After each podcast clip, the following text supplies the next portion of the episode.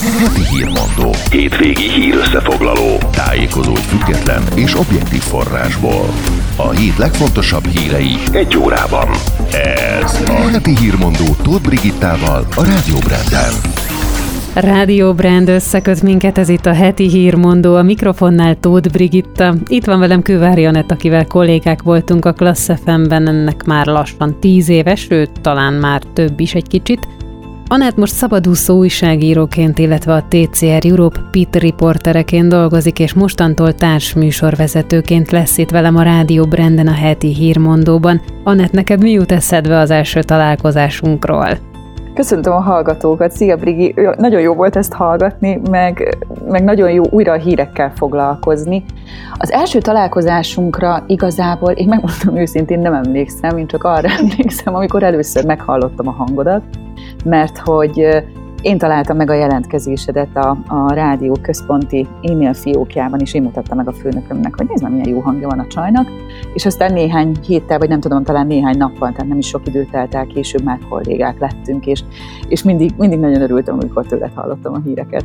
Nem gondoltam volna, hogy valaha mi még itt ketten együtt fogunk dolgozni egy rádióban, ráadásul, hogy hírekkel fogunk foglalkozni együtt, de nagyon örülök neki egyébként. Milyen szép és kiszámíthatatlan az élet, ugye? Hogy először lesz egy barátság, egy váratlan barátság, egy régi munkakapcsolatból, és aztán az utána újra munkába szökken. Uh-huh, igen, és a végtelenségig tudnánk nosztalgiázni szerintem, úgyhogy fejezzük is be gyorsan, és kezdjünk el dolgozni. Összegyűjtöttük a hét legfontosabb híreit, kezdjük talán Szájer József, most már ex-európai parlamenti képviselővel, hisz kétségtelenül vele volt tele a héten a sajtó és a közösségi média is.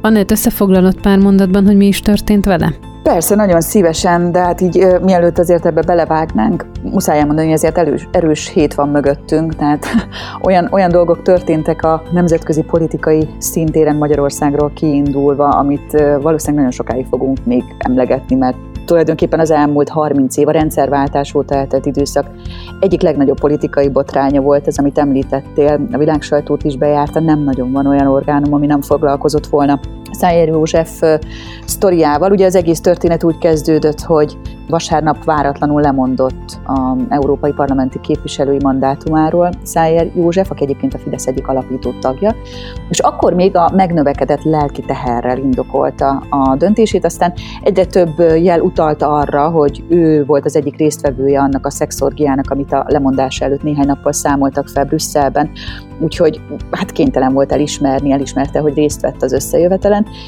és az eset már így önmagában is döbbenetes, de azoktól a részletektől már igazán abszurdá válik, amik kiderültek, hogy Ereszt csatornán keresztül menekült kábítószerrel a hátizsákjában, amiről azt mondja, hogy nem az övé, nyilván ezt a vizsgálatok, a nyomozás majd tisztázni fogja, de hát alapjaiban megrázta azért, ahogy mondtad is, a, közösségi oldalakat is, és nagyon érdekes volt figyelni az egésznek a, a dinamikáját, hogy, hogy szinte egy kommunikációs lavina indult el a közösségi oldalakon a hírrel kapcsolatban.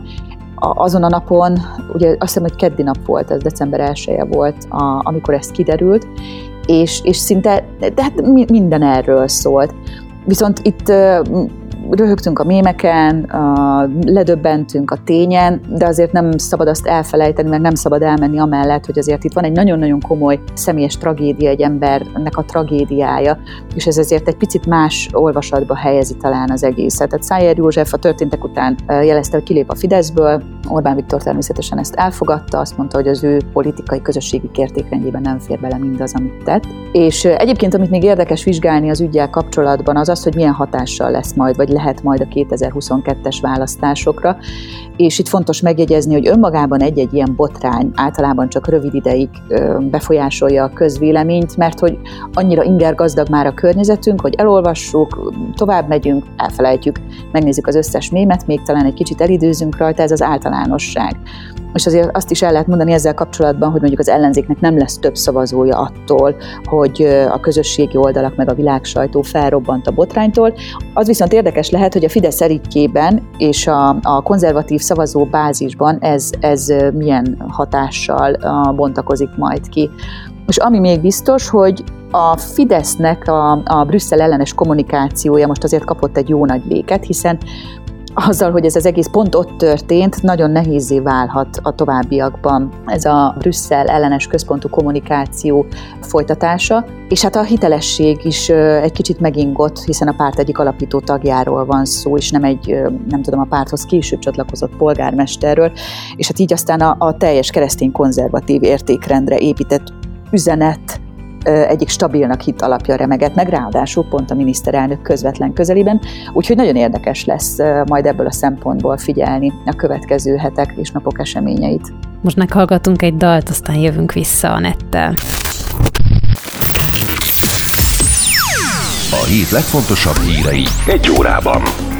Ez a Heti Hírmondó Tóth Brigittával a Rádió Branden. Rádió Brand összeköt minket a mikrofonnál Tóth Brigitta és Kővár Janett. Mostantól minden szombaton mi ketten várjuk a Rádió Brand hallgatóit itt a heti hírmondóban, ahol a hét legfontosabb híreit beszéljük át, megvizsgálva alaposabban a részleteket. Szájer József ex-EP parlamenti képviselővel kezdtük a mai műsort, akit eh, egy brüsszeli orgián kaptak el a rendőrök, miközben az Eresz csatornán leereszkedve próbált kimenekülni a kellemetlen helyzetből – Azóta lemondott az európai parlamenti mandátumról, kilépett a Fideszből, sőt több rangos elismerését is visszaadta köztük például a Soproni díszpolgári címét is. Anetta, az előző blokkunk végén említetted Orbán Viktor miniszterelnököt, és hát át is térhetünk rá, mert ő volt a második legnépszerűbb szereplő a héten a médiában, aki korábban a lengyel miniszterelnökkel együtt megvétózta az uniós költségvetést, de most már nem is ez a lényeg, hanem az, hogy a lengyelek meghátráltak és visszavonták a vétót, a magyar miniszterelnök viszont továbbra is szembe megy az EU-val.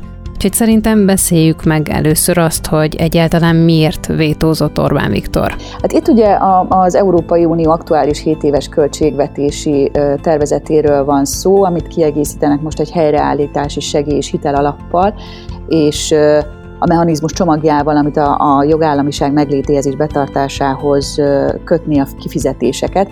És a, a magyar kormány olvasatában ez az egész azt jelenti, hogy Brüsszel a jogállamiságra hivatkozva, a jogállamiság szó mögé bújva, igazából azt szeretné, hogy irányítani tudja a, a migráció kérdését, és, és a magyar kormány is Orbán Viktor attól tart, hogy ennek elfogadásával a tagországoknak járó pénzeket a bevándorlás támogatásához kötnék, és így pedig a migrációt ellenző országok költségvetési eszközökkel zsarolhatóká válnának, és erre hivatkozva vétózta meg a magyar kormány és a lengyel kormány együtt, ugye lengyel-magyar két jó barát a tervezetet, és az az érdekes az, az egészben, hogy amit mondtál, a lengyel kormány partner volt a vétóban, és most ezt visszavonta, de a legutóbbi hírek amiket olvastam, azok még arról szólnak, hogy a lengyel miniszterelnök helyettes Jaroszláv Govin jelentette be, hogyha készül egy a jogállamiság feltételrendszerét részletező magyar, magyarázó szöveg, tehát hogyha konkretizálják, hogy mit értenek jogállamiság alatt, egyébként zárójel az eredeti tervezetnek is része volt ez, hogy ezt megmagyarázzák, akkor a lengyelek elfogadják ezt, Miközben egy héttel ezelőtt még a lengyel és a magyar miniszterelnök, tehát a, aki visszavonta most a vétót, az a miniszterelnök helyettes, de egy hete a miniszterelnök, a lengyel miniszterelnök Mateusz Morawiecki megállapodott Orbán Viktorral abban, hogy tartják magukat a vétóhoz, úgyhogy most egyelőre nem tiszta a kép, hogy most itt a lengyel miniszterelnök helyettes magánakciójáról van szó, vagy pedig ez a teljesen hivatalos lengyel álláspont de lehet, hogy mire adásba kerül a beszélgetésünk, ez egyébként egyértelművé és tisztázottá válik.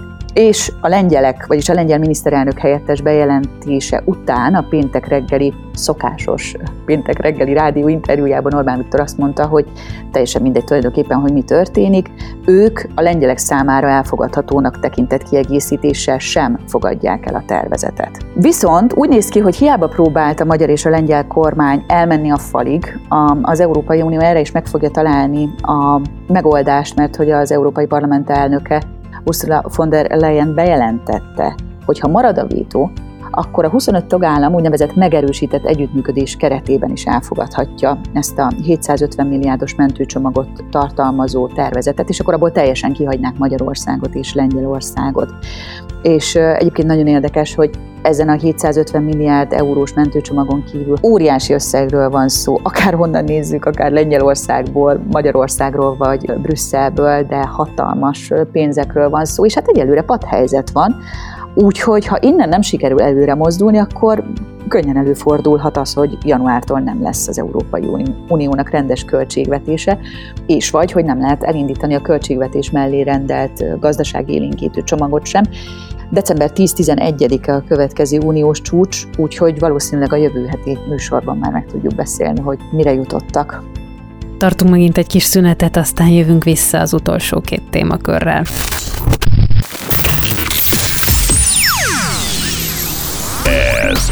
Heti hírmondó a hét legfontosabb hírei egy órában. A mikrofonnál Tóth Brigitta. Rádió Brand összeköt minket, ez itt a heti hírmondó, a mikrofonnál Tóth Brigitta és Kővár Janett. Az előző két részben átbeszéltük a Szájer József volt EP képviselővel történteket, illetve Orbán Viktor uniós költségvetéssel szembeni vétóját. Most pedig beszélgessünk egy kicsit a legaktuálisabb koronavírus hírekről, hisz leginkább ez foglalkoztatja most a világot. Anett, Magyarországon kihirdették már a karácsonyi korlátozásokat? Nem, hétfőn döntenek erről, az operatív törzs vagy a kormány fog pontosan határozni arról, hogy mi történjen. Azt már korábban belengedték, hogy enyhíteni terveznek a korlátozásokon azért, hogy a karácsony ez mindenkinek az igazi legyen, és hogy együtt tudjanak ünnepelni a családok, és érdekes volt erre a közvélemény reakciója, mert nagyon megoszlott. Van, akik szerint felesleges általánosságban minden intézkedés, ugye ezek a hangosabb vagy halkabb vírus és járványtagadók, miközben mások meg azt mondják, hogy annyira elrettentők már a számok, hogy nem, hogy feloldani nem kellene, de tovább kellene szigorítani a korlátozásokat. Amikor beszélgetünk, akkor a, a legutóbbi adatok egyébként a, a legelrettentőbbek, anélkül, hogy nagy szavakat szeretnék használni, de tényleg így van, tehát ezek a tények, hogy ilyen magas számok még nem voltak a járvány alatt. Magyarországon 6212 új esetről és 182 halottról tudunk. Összesen 7812-en vannak kórházban és 639-en lélegeztetőgépen, tehát tényleg nem, nem akarok jelzőket használni, de tényleg ö, olyan számokról van itt szó, amiket nem láttunk még sem leírva, sem kimondva a járványjal összefüggésben.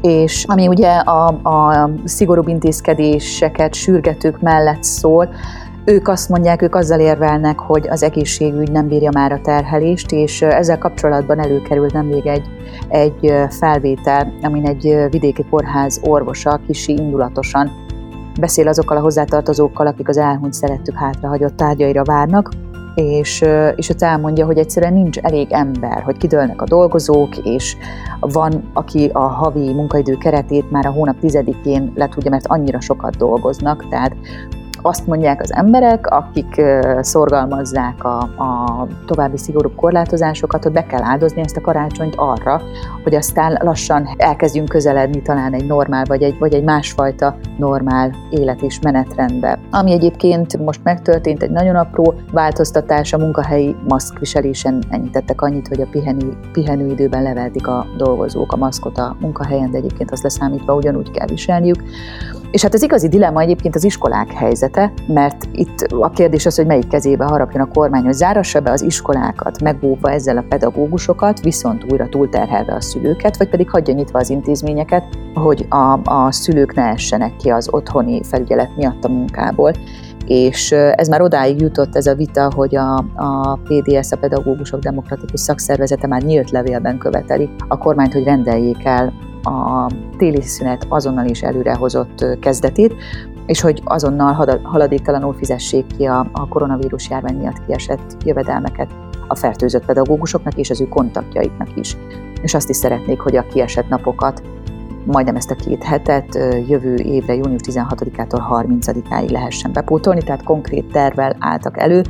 Ők azt mondják, hogy itt nem csak a tanárok veszélyeztetettek, hanem a gyerekek is, akik hordozóként hazavihetik a vírust és megfertőzhetik a szüleiket, akik aztán így ugyanúgy kieshetnek a munkából, mint hogyha mondjuk az online oktatás miatt otthon kellene maradniuk.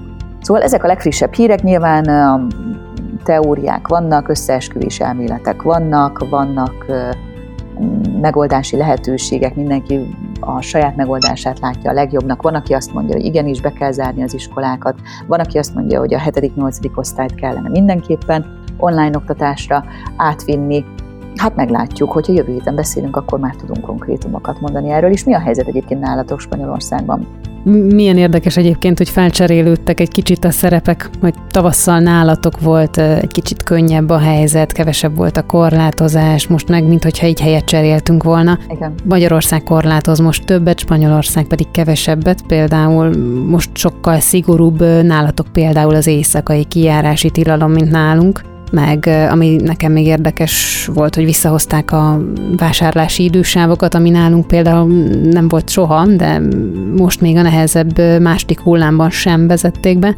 Itt annyi történt, hogy kihirdették már a karácsonyi korlátozásokat, amik igazából majd, hogy nem ugyanazok a szabályok, mint amik eddig is érvényben voltak, ezeken lazítottak egy picikét, de nem is új törvényként lépett ez életbe, vagy lép életbe, hanem igazából ajánlásként. Nálunk a nehézséget leginkább az okozza, hogy a központi kormány az gyakorlatilag átadta az irányítást a 19 autonómiának, ami azt jelenti, hogy 19 féle törvénykezés van Spanyolországban most már hát a nyár eleje óta, ugye, amikortól mi kiléptünk a normál kerék, az új normál kerékvágásba, most is az a probléma, hogy hát ha nem is minden autonómia, de például Madrid folyamatosan mást akar csinálni, mint az összes többi autonómia, mindig igyekszik szembe menni a többiekkel, leginkább a központi kormányzás, ugye ennek az is a titka egyebek közt, hogy Madrid ellenzéki kormányzás alatt áll. De ami a legfontosabb, hogy nálunk például az ajánlások legfontosabbika az az, hogy senki sem szervezhet tíz fősnél nagyobb családi vacsorát, karácsonyi vacsorát, az éjszakai kijárási tilalmon egy kicsit lazítottak, karácsony este, illetve szilveszter este nem évféltől, hanem hajnali fél kettőtől lép életbe a tilalom, tehát eddig kell mindenkinek hazaérnie majd. Az idős otthonokból hazaengedik az időseket, hogy együtt tudjanak ünnepelni a családjukkal, ami még nálunk érdekes lehet, hogy a spanyolok vízkeresztkor szoktak ilyen három királyok felvonulást szervezni, ez minden városnak a maga kis speciális előírásai szerint zajlik eleve.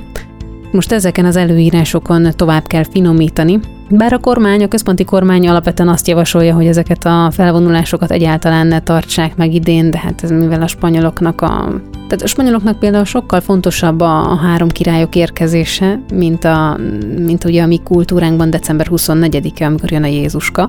Ezért a legtöbben meg fogják rendezni ezeket a felvonulásokat, viszont olyan szabályokat kell életbe léptetniük, amivel fenntartható lesz az emberek között a másfél-két méter távolság, tehát ami nálatok is van, ez a, az alapvető távolságtartási szabály, ez a másfél-két méter. Ami könnyítést még bevezet a spanyol kormány az az, hogy alapvetően minden egyes autonóm terület lezárta saját magát már hetekkel ezelőtt, tehát nem egy országos karantén van most érvényben Spanyolországban, hanem az autonóm területek zárták le a saját határaikat, és karácsony estére, illetve szilveszter estére annyit engedélyeznek, hogy a családtagok, akik külön autó vagy más-más autonómiában élnek, azok átutazhatnak egymáshoz. Megfelelő igazolást felmutatva persze, de tehát az éjszakai kijárási tilalom kezdetekor azaz éjjel fél kettőkor már mindenkinek a saját területén kell lennie, és be kell tartania az ottani korlátozásokat. Nálunk ennyi a karácsonyjal kapcsolatos legfontosabb újítás. És egyébként betartatják az intézkedéseket? Tehát vannak ellenőrzések nálatok? Mint hogyha most lett volna egy ilyen élesebb váltás itt a, a, az emberek körében, mert azt figyeltem meg, hogy nálunk ugye kötelező a, a maszkviselés már nyár óta. Nálatok ez egy alapvetően új történet, de nálunk ez kötelező volt, tehát amikor ki megyünk a lakásból, akár sétálni, akár boltba, vagy, vagy bárhova, akkor nekünk kötelezően viselni kell a maszkot. És azt figyeltem most meg, bár ezt mondom én egy kis városrészből, egy kis urbanizációból, ahol nem lakunk túl sokan, de hogy már nagyon sok, sokan sétálnak úgy az utcán, hogy egyáltalán nincs is náluk a maszk. És ami a másik érdekesség, hogy a rendőrökbe is gyakorlatilag minden egyes nap bele szaladok, amikor kimegyek kutyasétára, Viszont a rendőrök sem szólnak senkinek azért, hogy mondjuk nem viselik a maszkot, vagy nincs egyáltalán náluk. Hogy a nagyobb városokban mi történik, hogy ott ö, keményebbek az ellenőrzések, hát arra talán a statisztika tudja a legerősebb választ megadni. Azért statisztikai adatok nem túl fényesek nálunk sem, tehát az elmúlt 24 órában 4765 új fertőzöttet regisztráltak, az elmúlt egy hétben az intenzív osztályra 220 ember került be, ezt hét napra bontják ezt a statisztikát.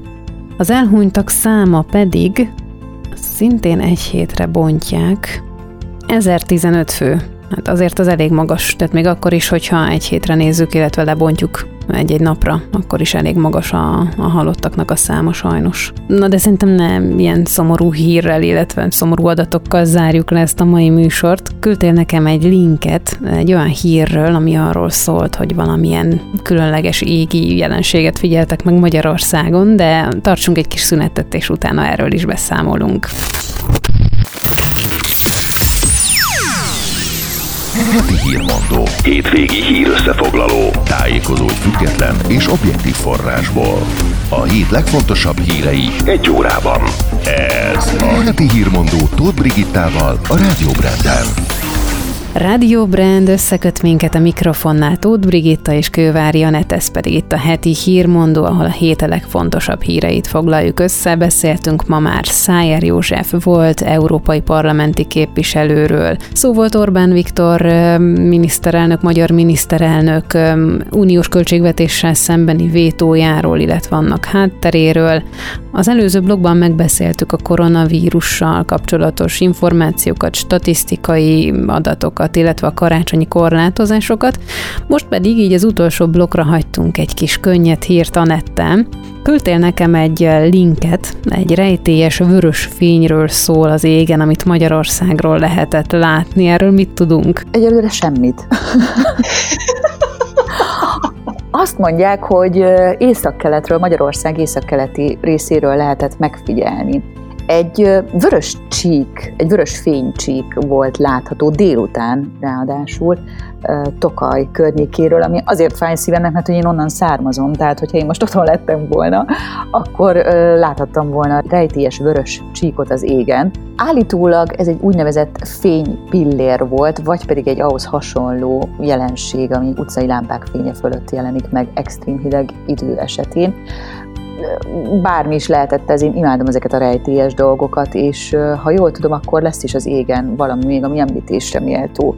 Valamilyen bolygó együttállás? Mi, mi közelít a mihez, a, a, akik december 21-én lesznek legközelebb egymáshoz, Brigi? Vagy mi, mi van a miben? Mindig ezt kérdezem tőle, hogy a valami a valamiben, vagy a mi amiben. Szóval mi közelít mihez, és mi lesz egymáshoz a legközelebb december 21-én? A Jupiter és a Saturnus fognak együtt állni, és pont most olvastam róla egy érdekes cikket, az asztrológusok, nem is az asztrológusok, bocsánat, hanem a csillagászok hozták le a, a hírt, hogy úgy fog kinézni a két bolygó együtt, mint hogyha egy nagy csillaggá olvadnának össze. Tehát ugye elég élesen lehet azért látni a Jupitert és a Saturnust az égen, de december 21-ére annyira közel kerülnek egymáshoz, hogy úgy fognak kinézni, mint hogyha egy nagy csillag lennének. Egyébként nagyon-nagyon régen voltak már ennyire közel egymáshoz, nem emlékszem a pontos számra, úgyhogy nem akarok butaságot mondani. De a lényeg, hogy gyönyörű látvány lesz, úgyhogy érdemes lesz majd az eget figyelni december 21-én, bár nem tudom, hogy nálatok Magyarországon lehet-e látni. Lehet? Nem tudom, hogy hol kell keresni, de ezt... de szétnézek majd, és beszámolok róla. De azt, azt tudjuk egyébként, hogy merre felé, tehát hogy bár mondjuk most nekem mondasz egy ilyet, hogy nyugati égbolt vagy északi égbolt, akkor ugyanúgy el leszek veszve, úgyhogy nem leszünk közelebb, de így behatárolható, hogy nem tudom, a, a göncölszekér környékén, vagy, vagy hülyeséget kérdeztem. Ami biztos, hogy ha tetőterezunkról nézed, akkor jobb kézre. Nagyon jó. Akkor ellenőrizni fogom a következő napokban, és megpróbáljuk majd innen Budapesten elől is belülni, hogy nagyjából hol látható ez az égi jelenség. Van egyébként ilyen telefonos applikáció, én azzal szoktam követni a csillagok állását, hogyha már teleszkópom nincsen, úgyhogy azt töltsd le, aztán így majd be tudod lőni, hogy nagyjából hol van a Saturnus és a Jupiter. Na hát szerintem összegyűjtöttük a hét legfontosabb információit, ugye Anett? Azt gondolom, hogy a legfontosabbakon átmentünk, igen. Akkor már ennyi jövő héten találkozunk ugyanitt a Rádió Brenden. Szombaton várunk mindenkit szeretettel Anettel a heti hírmondóban. Köszönjük szépen a figyelmet! Köszönöm szépen én is! Heti hírmondó. Hétvégi hírösszefoglaló. Tájékozódj független és objektív forrásból.